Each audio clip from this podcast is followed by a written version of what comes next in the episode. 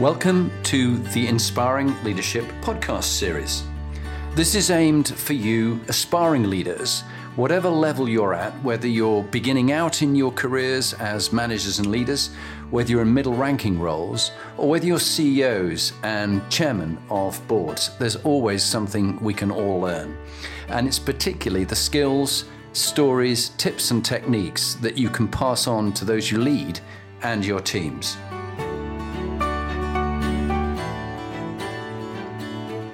Hello, I'm Jonathan Bowman Perks, and welcome to my favorite time of the week. And as part of the Inspiring Leadership series, I'm very pleased to have Dr. Ruth Wandhöfer. And Ruth has uh, many awards and listings uh, in the financial, technology, and governance areas. Uh, she also did a doctorate in finance. And um, particularly in 2018, 2019, and 2020, she was voted in the top 10 global fintech influencers. And she operates at that nexus of finance, technology, and regulation. And she's passionate about the digital ecosystem uh, of the future. So, Ruth, welcome. Uh, love to hear a bit about what you're currently doing, your view on the current pandemic that we're dealing with at the moment, and a little bit about your leadership background. Thank you very much, Jonathan. Great to be with you. So, what am I currently doing? I've stepped down from a long uh, career in banking uh, and moved into a more portfolio oriented career two years ago. I'm on the board of an Irish bank called Permanent TSB. I'm on the board of a fintech in the UK called Digital Identity Net. I'm a partner at a small venture capital fund called Gauss Ventures. I strategically advise a trade body in Brussels on payments still. Um, and I'm just generally quite curious, connecting to lots of fintechs in the markets, as well as my old ecosystem of banking and infrastructure. Very good. And and we, have got this um, crisis that people are dealing with at the moment. It will run for months and years in different ways, but it'll have a huge impact on our lives. Uh, this year, 2020, 2021, and, and beyond. Um, a lot of companies have had to pivot and go digital very quickly in faster than they ever did before. And uh, it, we're seeing quite a number of fintech companies coming to the fore. Uh, what's what's your view of, of how the pandemic's affected you personally, and and just an observation of the good and the bad that's come from it? Yes. So personally, interestingly, I've had a very positive impact so far. My family didn't suffer anything, friends didn't suffer, um, and I was glad to be able to work from home. I had already uh, more of a home working mode, but having my partner and my children at home and also seeing the children connect better and play together was was and is very lovely. And we we have the luxury of not living in the city center. So we live very near to some lakes and nature. So there's a lot more sport a lot more walking in nature and observing fish and birds these days which is which is very nice. But of course um, back to the digitization point I mean, for many years we talk about digitization transforming businesses etc and once this sort of meteorite hits you um, it was very amazing to see how fast certain institutions got it really right uh, and others really struggled. I think the biggest challenge longer term is going to be the resilience and robustness of systems, also in light of cyber risk. Because as everything moves into digital, um, you really start seeing the risks in different ways. Um, and we obviously are starting now to see quite a lot of identity fraud and digital fraud happening. This will just increase because the frauds tend to move with the targets. But overall, it's been it's been a good lesson because it helped the market to accelerate. It will mm. take time to consolidate and get more stable, but it's been good for the market.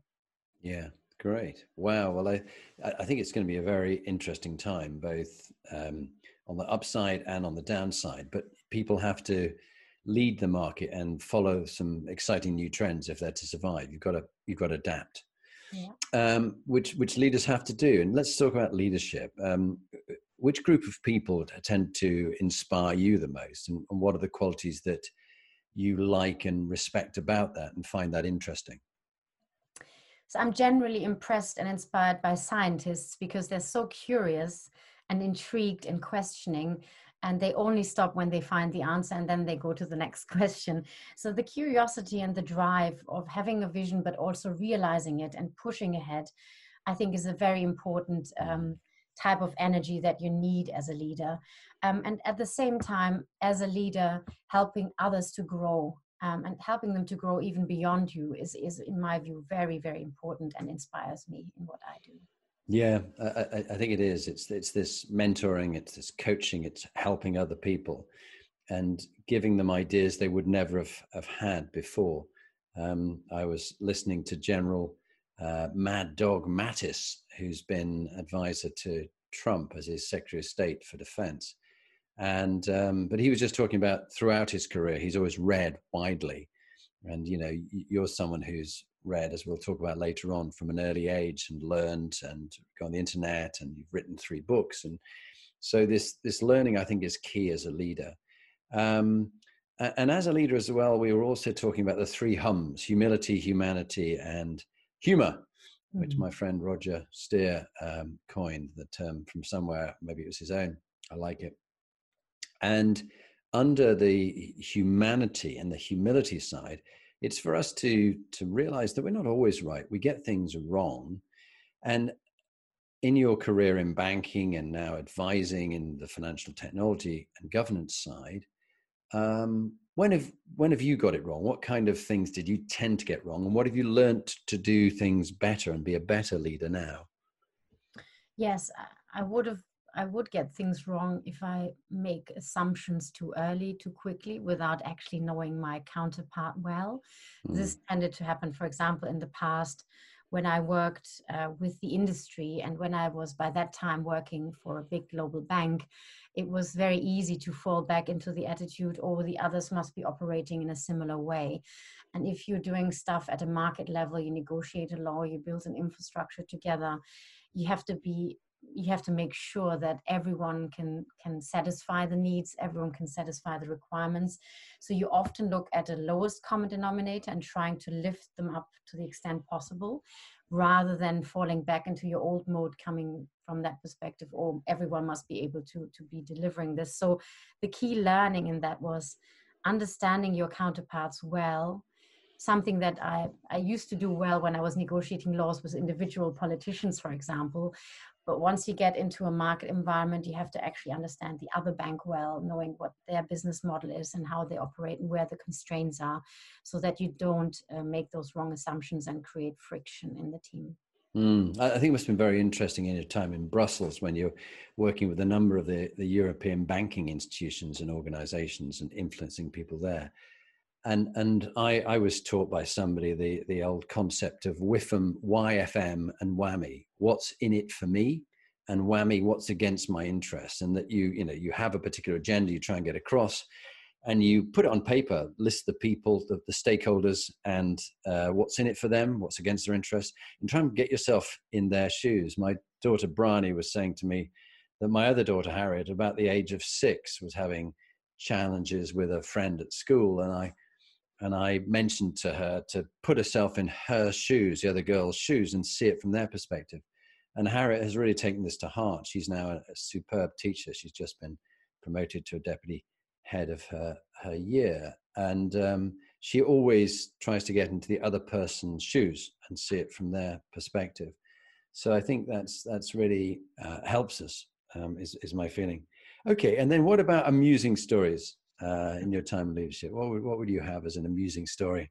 A very amusing story was how I met, I guess, the love of my life. I call him uh, which was a business meeting, quite a serious business meeting at a big industry conference. And uh, when I came to the meeting, I arrived late, as I sometimes do. And uh, in front of me sat a guy who looked a bit like a secondhand car dealer. And he thought I was the coffee girl.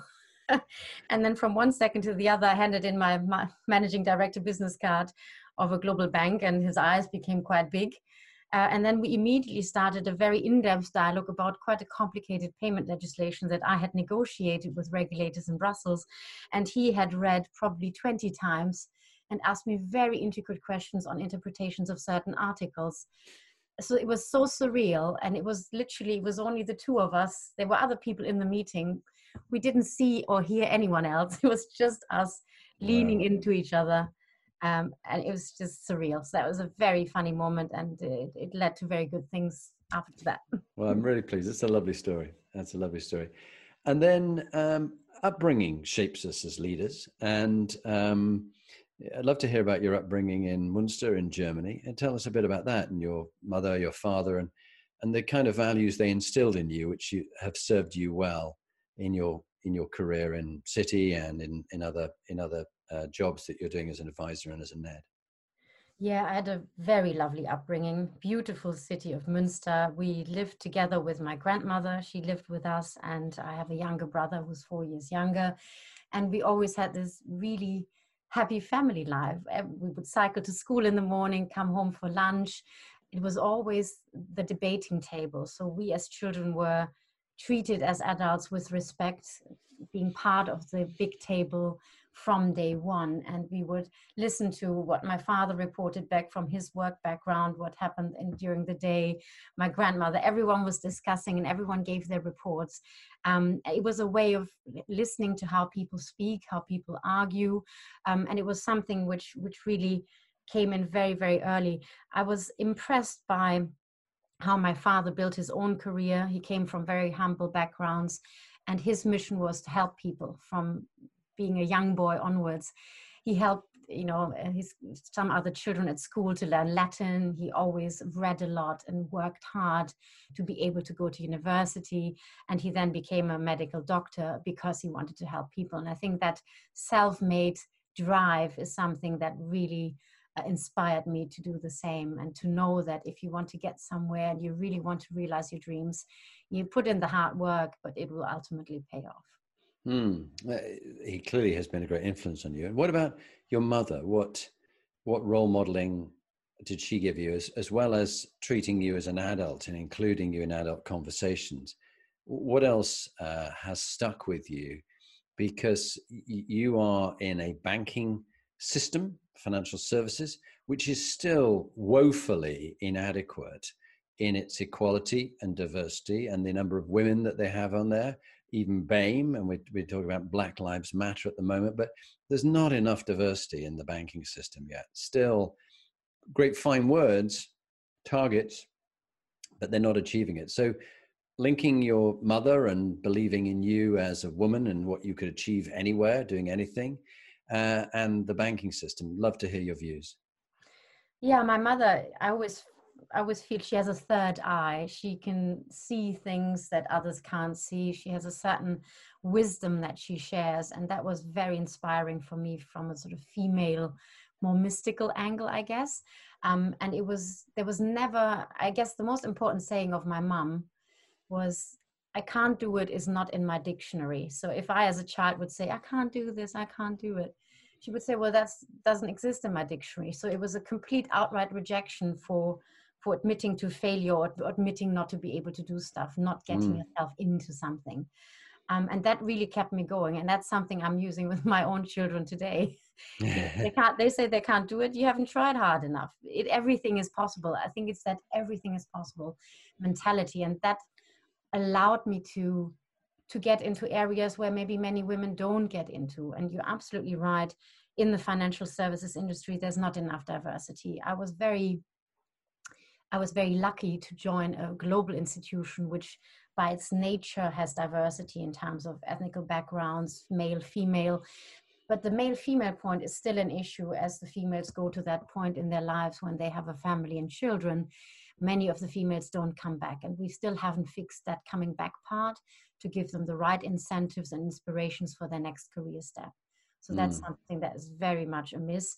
And the fintech world equally uh, there are more women there than in the financial services world but i guess when we look at the engineering side at the coding side we are still missing lots of women and that of course creates bias in the algorithm nature of, of the digital ecosystem itself.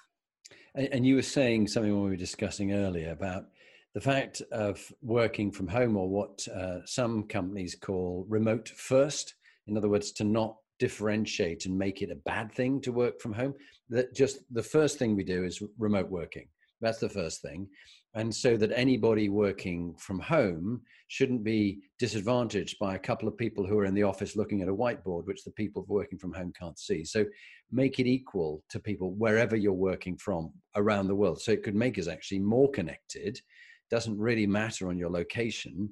You're on this like you and I. Uh, it doesn't matter where you are and where I am. We're having this conversation. Um, so so you were saying how how it's actually allowed more equality where a, a pair of people male female same sex whatever that they're at home they can divide up the chores and if they have any children they can divide up the time that they spend it's not always reliant on the woman what's say a bit more on that i thought it was very interesting so in our luxurious um, financial services background in, in developed countries we really have this benefit of home working that has turned out to work well from an equality perspective. Women are very good at organizing themselves, at multitasking. And whilst women so far have maybe taken some part time jobs, working from home and looking after the family, it was now an opportunity for both partners to work at home, but to share, as you say, to share things with children and other people more equally and to be available. Uh, and I've heard from quite a number of people I know in the market that they have no intention whatsoever to go back to a full time office job hmm. because uh, there are so many meetings that usually don't result in anything. I think it is quite important to get teams around the table once in a while to give it a boost, to let creativity flow and iterate new ideas. But for the day to day, there's a lot of stuff you can do remotely. And I personally, um, have had a very exciting time with remoteness. Initially, I thought, oh God, the market's going to crash, everything will end. But then it turned out that lots of people reached out to me, I reached out to others. I made friends with new business partners on Zoom that I'd never met in person before. There's a whole new world that had opened up through this remote working because people are able to adjust quickly. And it really gives everyone that same footing. And I think that is going to make quite a difference between the, the male female or partner equality aspect of it. Yeah, I completely agree. And then uh, in our lives um, as leaders, we have highlights and we have lowlights. Uh, I've had some dark moments and learned a lot from them. Uh, if you were looking at one of the dark moments in your professional career, uh, what was that, and what did you learn from it, which has shaped your way of working today? Yeah, I was on my first maternity leave and writing my second book. Sounds very obvious, doesn't it? Um, and um, I I had sort of quite a nice provocative title for the book and thought it was all going to be as much fun as the first one. And I had sort of sort of overlooked the fact that the organization I was working for became quite risk averse and compliance driven and that it was sort of perceived as a risk if one of your employees publishes a book with certain messages that maybe the organization wasn't standing behind. So i guess a recommendation to anyone who wants to you know be free and share their own personal views that sometimes working for certain large organizations can be a barrier to that. You can really only be truly independent in the market with your views if, if you have an independent um, sort of role. Uh, you maybe advise others, you're non executive director, but you have not got that corporate dependency because that can be quite limiting.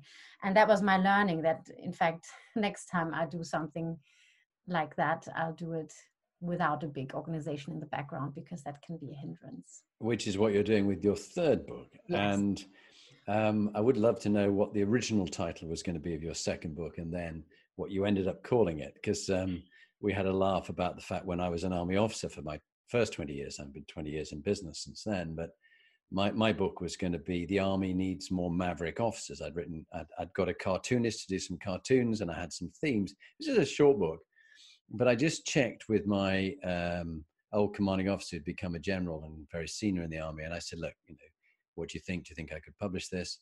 And he goes, "If you value your career, don't publish it." And I thought that was a real shame, so I never did, never did publish it, um, and uh, had to had to come out of the army before I published my two books. Mm-hmm. Um, and um, I think my third one will be inspiring CEOs and their and their top teams um, but based really on these 100 to 200 videos that I'm doing, like this one, uh, where I, I, learned so much from uh, from the leaders like you that I'm interviewing. What was what was the um, the first title, and what did you end up as the final title? Yeah, so the first title was the regulatory black hole. Mm-hmm.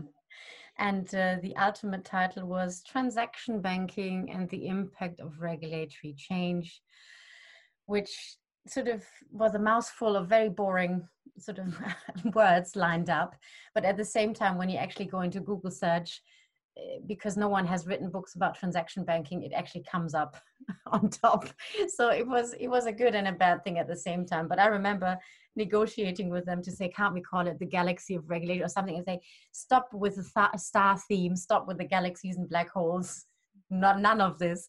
So it turned out to be really boring but quite effective in terms of getting the you yeah. know the particular what was the problem with the idea of the black hole? Why didn't they like that well, it was a very convoluted story. Um, before my time, more or less 12 to 15 years before I even joined the bank, they had um, a real investment banking scandal um, with a company called Parmalat, an Italian company. So there were Italian traders that had used uh, the Italian word, sort of code word "bocca nera," which translated means black hole for their sort of illicit tradings. That's it was so convoluted. And it really, I had nothing to do with it, um, yeah. but it was perceived as a potential reputational risk if, if one person would make the link of Bocca Nera and regulatory black hole. So that was enough to get everyone very excited at a, okay. at a global CEO level. Okay. Well, from dark moments and black holes to proudest moments of your career and your life, what are, what are some of the couple of the proudest moments of your career and your life? I guess the first real proud moment was when a legislation that I had negotiated over five years in Brussels finally was approved in the European Parliament with a very short vote, which really only takes half a minute. But uh, I actually was in the European Parliament sitting in the viewing gallery, and that was just very exciting in Strasbourg. So, not Brussels, it was in Strasbourg. And I also uh, visited my grandfather after that, who was French. He's unfortunately dead now. And so that was a very proud moment in my early career. I think later on, um, the ability to um, to achieve that consensus with the industry, with different stakeholders, and get everyone to move forward in one direction to actually deliver something was always a very um, proud moment because it can take quite a while to negotiate with different parties in their own languages sometimes and then amalgamate everything together to explain to everyone that there's a benefit for everyone in you of you in doing this together um, and another very proud moment of my more recent career as a ned was to see that I must exude comfort and trust to people. And I had people from different parts of a big organization coming to me raising really serious issues in terms of how businesses uh, were maybe badly run and there were issues with diversity and other things and they came to me as a board member as mm. opposed to others and that made me very proud and i gave them the advice i could and it's that trust you know knowing mm. that you trusted i think that that makes me very happy very nice and then uh, we're almost at the end but um, top practical leadership tips that you'd give out? You've got a few useful tips. What would be your top five tips to pass on to people, which would help them in their in their careers? Yeah. So you have to be genuinely interested and curious and focus your attention to detail because ultimately all of those details tend to connect into something bigger and i think i mentioned that earlier in this interview um, you have to be passionate there should be no respect for title treat everyone equally because you'd never know where some inspiring ideas can come from. Um, surround yourself with people that rather don't agree with you so that you get that friction of iteration and seeing as many perspectives on an issue as possible. Um, know how to know what your customers want so be client centric and really talk to your clients directly get your teams to do that in both a formal and informal way, because there, there are many ways to engage your clients. Um, diversity of thought, um, and don't make assumptions. Mm, very good.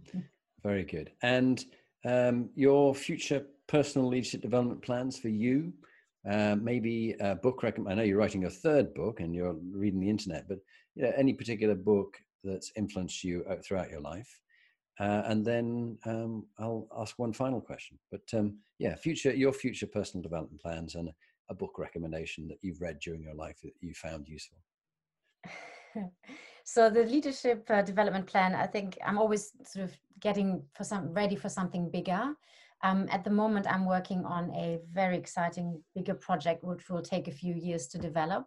So I guess watch this space.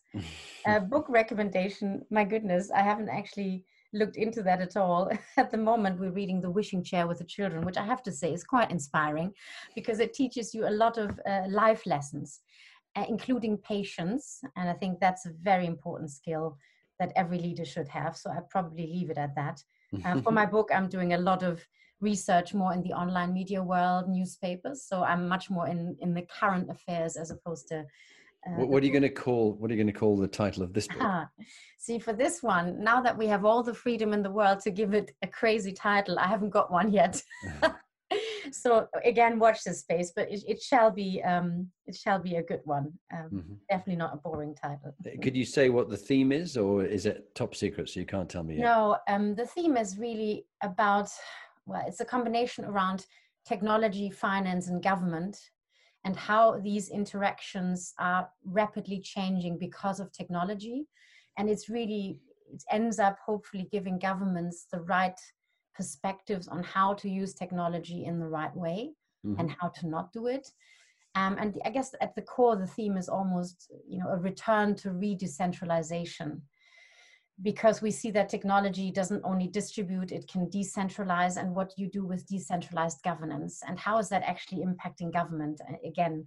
And you have examples ranging from money down to, um, you know, transactions and IPOs, all examples of how that changes and ultimately how that changes the social contract between government and people making it a digital social contract so it has so you, you see that's really interesting i'm just interested do you see it becoming more decentralized than it currently is with digital technology yeah technology is pushing for decentralization and the question is how governments will manage that and how they will see the benefit and i think there's a general question around the role of the government towards the citizen the individual how will the old social contract concepts from the philosophers starting with Socrates um, change into a new digital social contract?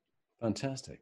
Okay. And then you, you asked a few people what they uh, saw as your legacy.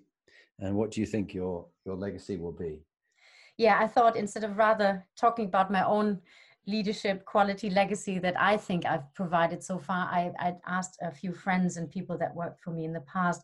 So, one thing that was standing out was that I'm able to motivate and inspire people quite mm-hmm. strongly um, and, and build them up if they're frustrated, if they don't see a way forward. I would sort of look at alternatives and paths, and I tend to connect people well to each other. So, mm-hmm. it's all about that network.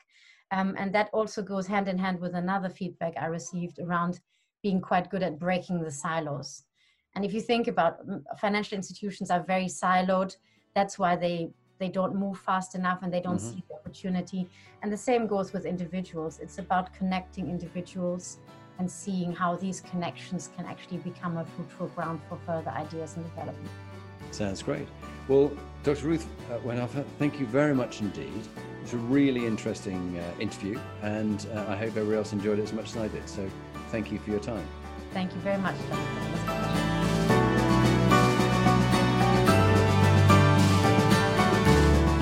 So, now you've heard from one of the inspiring leaders that I've interviewed, what are you going to do next? If you want to get some more free material, go to my website, jonathanperks.com, or follow me on LinkedIn, Jonathan Bowman Perks. And there you can get access to my books, uh, Inspiring Leadership and Top Tips for Inspiring Leaders. But if you want to actually do something about being a leader and constantly improving your game, raising your performance, get in touch with me about coaching you or one of your team that you want to raise the game for them.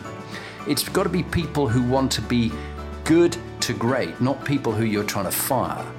And if you're looking for a motivational speaker, get in touch. Or if you want me to work with your team coach, I would be delighted to help you.